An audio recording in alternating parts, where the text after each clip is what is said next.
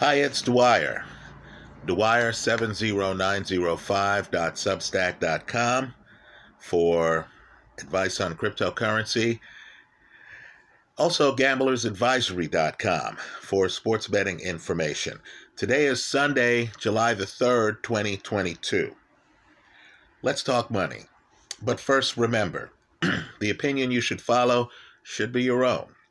Just consider this video to be a second opinion from a complete stranger online.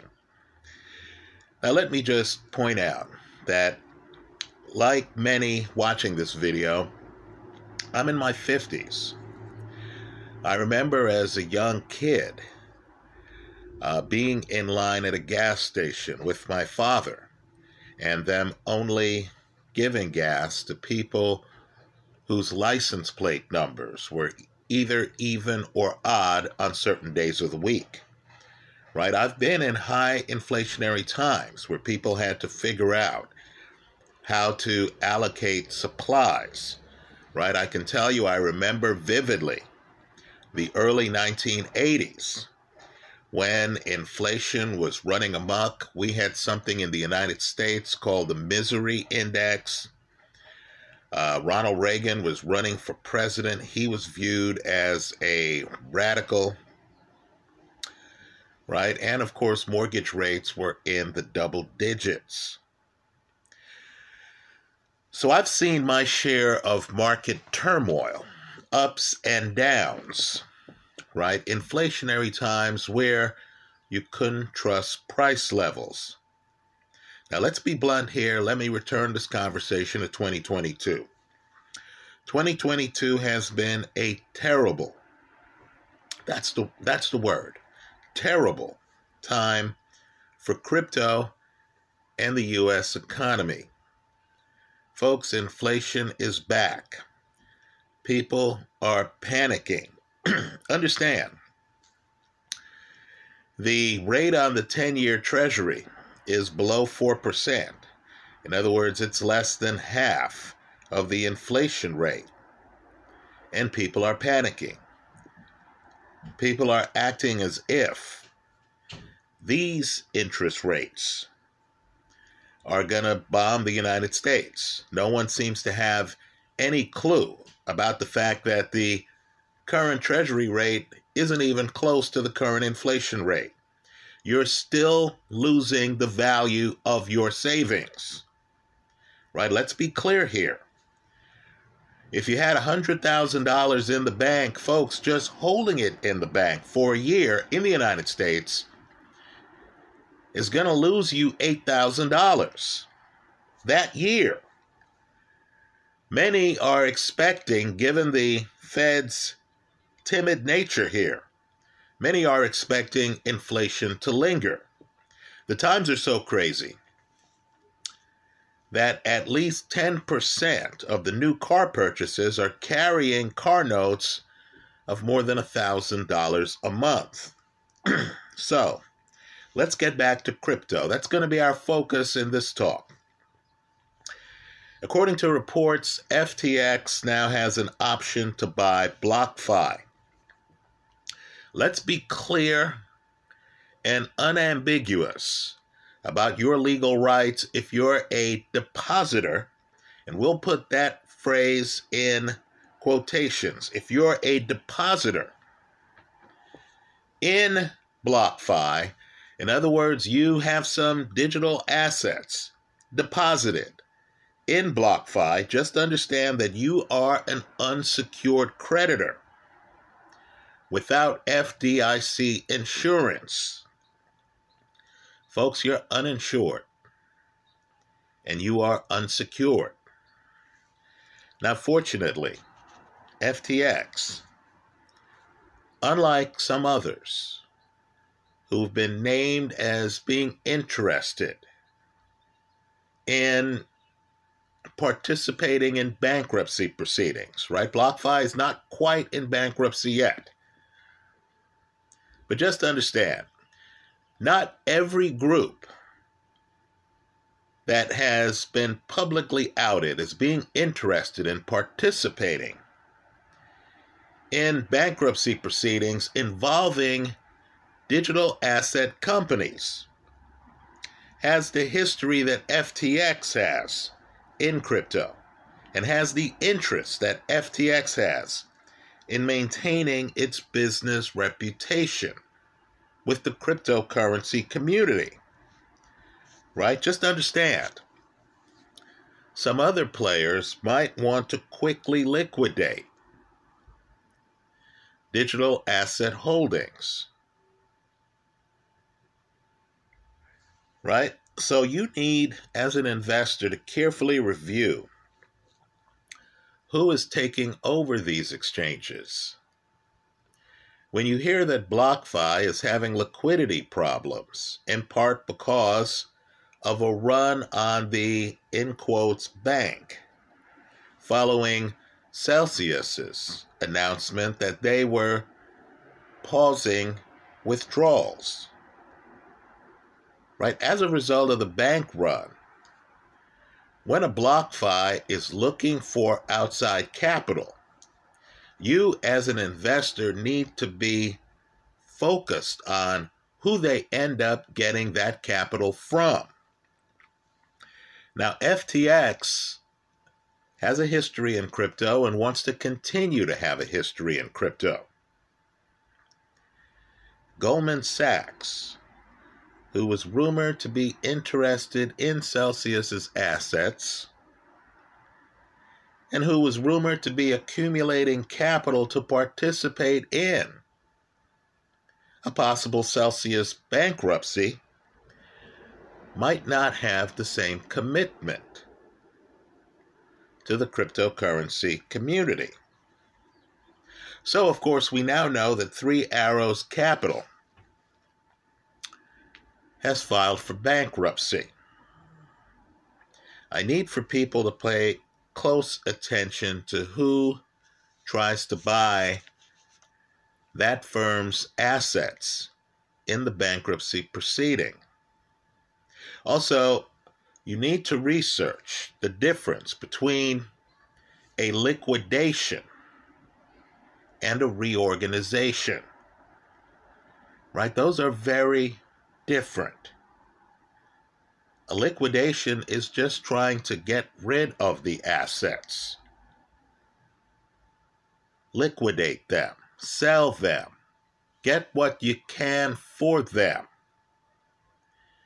A reorganization is thinking about actually surviving the bankruptcy process. Let's continue to. A need for people to look closely at FTX. Right? They exemplify to me the changing F- ethos, we'll call it the changing ethos of the cryptocurrency space. When I first got into crypto years ago, when I first started making YouTube videos on crypto, the idea was to get outside the system. This was the common man's opportunity to own their own financial destiny. Right? To take back control of a portion of the banking system, to hold their own coins, to have access to their own assets, to not be subject to bank runs or corporate governance, self sovereignty. Now that's where crypto was years ago. It had an us versus them feel to it right? There was the corporate world, and then there were the people, the crypto holders, who were taking back their sovereignty from the corporate world. Well, be aware of who owns what. There are hedge fund investors in FTX. Right? I need for people to look behind the curtain. I understand all of these outfits have spokesmen, have icons fronting them. Maybe the icon has a significant ownership interest, right? Certainly, the guy who's the public face of FTX does. Right? But just understand the young guy might not be all of the ownership. Right? Understand too, for old timers like me who are looking for decentralization, too much centralization in any owner, young or old, is a bad thing. Now, understand there are hedge fund investors in FTX, right? Very different from the Bitcoin decentralization ideal of being outside the system. So, think inside the system. Blackstone Group is one of the investors in FTX. By the way, if you're an investor, understand you can invest in Blackstone Group.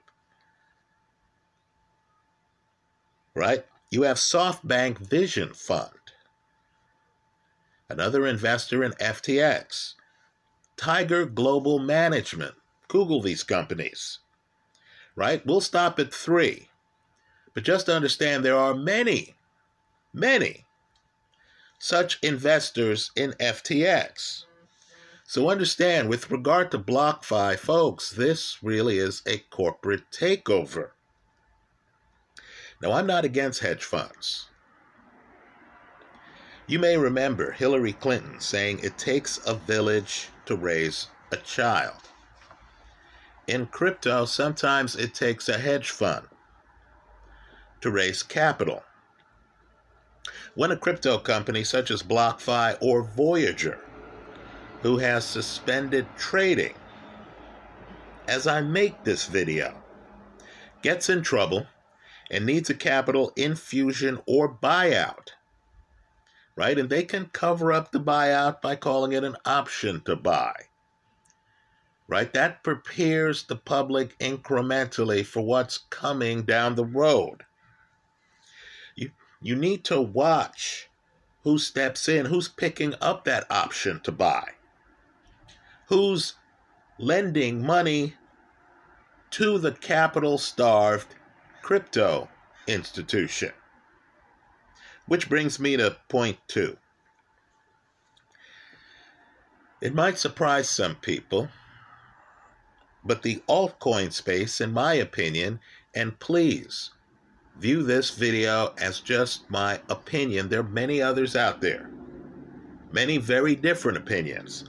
But understand to me, and I'm not a Bitcoin maximalist, for me, the altcoin space is now hedge fund and corporate dominated. Just look at the governing council, that's what they call it, of Hedera Hashgraph right? Look up Hedera's website. Get it directly from the source. Hedera is proud of this. Full disclosure, I own some Hedera because I'm just looking for profits and functionality. Right? If I believe a crypto is going to have market share long term, I want to be there. I'm viewing it as an investment. But you need to be aware that Hedera Hashgraph, which has some of the most cutting edge technology in the entire cryptoverse, has corporate members of its governing council, openly does, such as Boeing, Ubisoft, Deutsche Telekom, DLA Piper, and Google. Folks, I'll stop there. Just understand there are more than 30 such corporate governing council members overseeing the proof of stake altcoin. So, this brings me to another development which is shocking in crypto. The granddaddy of them all, Bitcoin my favorite coin right now. Right? Understand, I'm one of those old timers. I also love Dash. I'm one of those old timers who loves decentralization, who loves proof of work. But understand, Bitcoin right now given the explosion of hedge fund influence in the altcoin world, really can't even be considered a cryptocurrency anymore. Understand there's Bitcoin and then there's everything else. SEC Chairman Gary Gensler, as I've pointed out on my Substack page, has openly opined in hearings and publicly. This is the SEC chairman that he considers Bitcoin to be a commodity. As of today, he is not ready to call any other token in the cryptoverse a commodity. Understand, too, these public statements look like they're just spur of the moment comments. Gensler recently was on CNBC, very high profile channel for investors. Right? When the SEC chairman is on CNBC, an investor heavy crowd is listening to his every word. And during his CNBC recent interview, Gensler said that he considers Bitcoin to be a commodity. Right? Just understand, folks, proof of work is very different from proof of stake. Proof of work guarantees decentralization. Right? The opponents of proof of work used to talk about how proof of work was too slow. The transaction speed took forever. It was too expensive.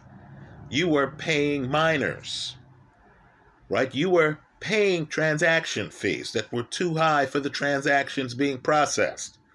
That was the original logic behind the explosion of proof of stake, right? Which was faster, which was cheaper to use. Well, of course, as proof of work innovated, now we have the Lightning Network. Now, speed, transactional capacity, costs should not be an issue. So, a new argument developed that proof of work was not green enough. That proof of work hurt the environment. Folks, I believe this argument is fictitious. Right? Think about how important to society the monetary system is. Look at the amount of energy used on other activities. Right? The idea that proof of work is too environmentally harmful is just downright ridiculous. But it's worked as a marketing tool. Right? There's an interview right now with one of the head honchos of Hedera Hashgraph on Kitco, right? Done this week, where, of course, David Lin, who's excellent, asks him about the advantages of Hedera Hashgraph, and he goes into the fact that Hedera Hashgraph is green. That proof of stake is better than proof of work. Folks, the minute someone says proof of stake to you, you need to think about centralization. You need to think about the corporate takeover of crypto. The fact that proof of stake coins are just an extension of the status quo that existed before the birth of Bitcoin. Well, just understand there is a theme, a narrative that's now being bandied about. I believe eventually it's going to become the dominant narrative, which is that Bitcoin is a commodity, not a cryptocurrency. Right, folks? You're going to find out that having a crypto that's deemed a security by the SEC if the SEC beats Ripple in that long running lawsuit. Right? If you're deemed a security, then you're firmly under SEC control. Then the SEC can fine you, can get money from you. the level of scrutiny you're going to be under is going to be so much greater because, of course, many of these cryptos didn't quite follow SEC guidelines in how they were created, how they were initially marketed. This could lead to heavy taxation, heavy fines, money going from your token your centralized token to the SEC. Right now, that's very different than Bitcoin. Now, right now, the world is focused on that. If you're deemed a security, you're subject to more regulation. But let's look deeper. If I'm a foreign leader, and there's some people using a proof of stake altcoin from some outfit that has a corporate governing council or that has so much centralized power that, like Solana, some group can literally take the crypto offline, right? Can say, hey, we're having some problems. Let's pause the network, which you can't do with Bitcoin, right? Because it's proof of work, it's decentralized. The miners are going to mine, they're their own ecosystem. If I'm a foreign leader, I might say, whoa, what's this? This centralized entity that's subject to corporate governance is now operating in my country. Folks, that's a threat to my power. That's a threat to the monetary system that I'm controlling, that I'm monitoring, right? That I have to keep an eye on because that impacts my power. At the end of the day, this is a power game, isn't it? You don't have that concern as a foreign leader if the monetary mechanism is deemed a commodity, is deemed to be decentralized, leaderless, without a centralized office, doesn't have a president, doesn't have any group that can just say, pause the network. If there's a group that can say, pause the network, and that cryptocurrency is rapidly becoming the primary monetary system in your country, then that's an existentialist threat to your governance. But if it's a commodity, right? Commodities are all over the world right now. If it's a commodity that no one can stop the network, it's too decentralized then you're going to let that flourish. Especially in these times where governments don't want to look like they're money printers, but they want a stable monetary supply. They'll welcome commerce and people using a commodity as a means of exchange.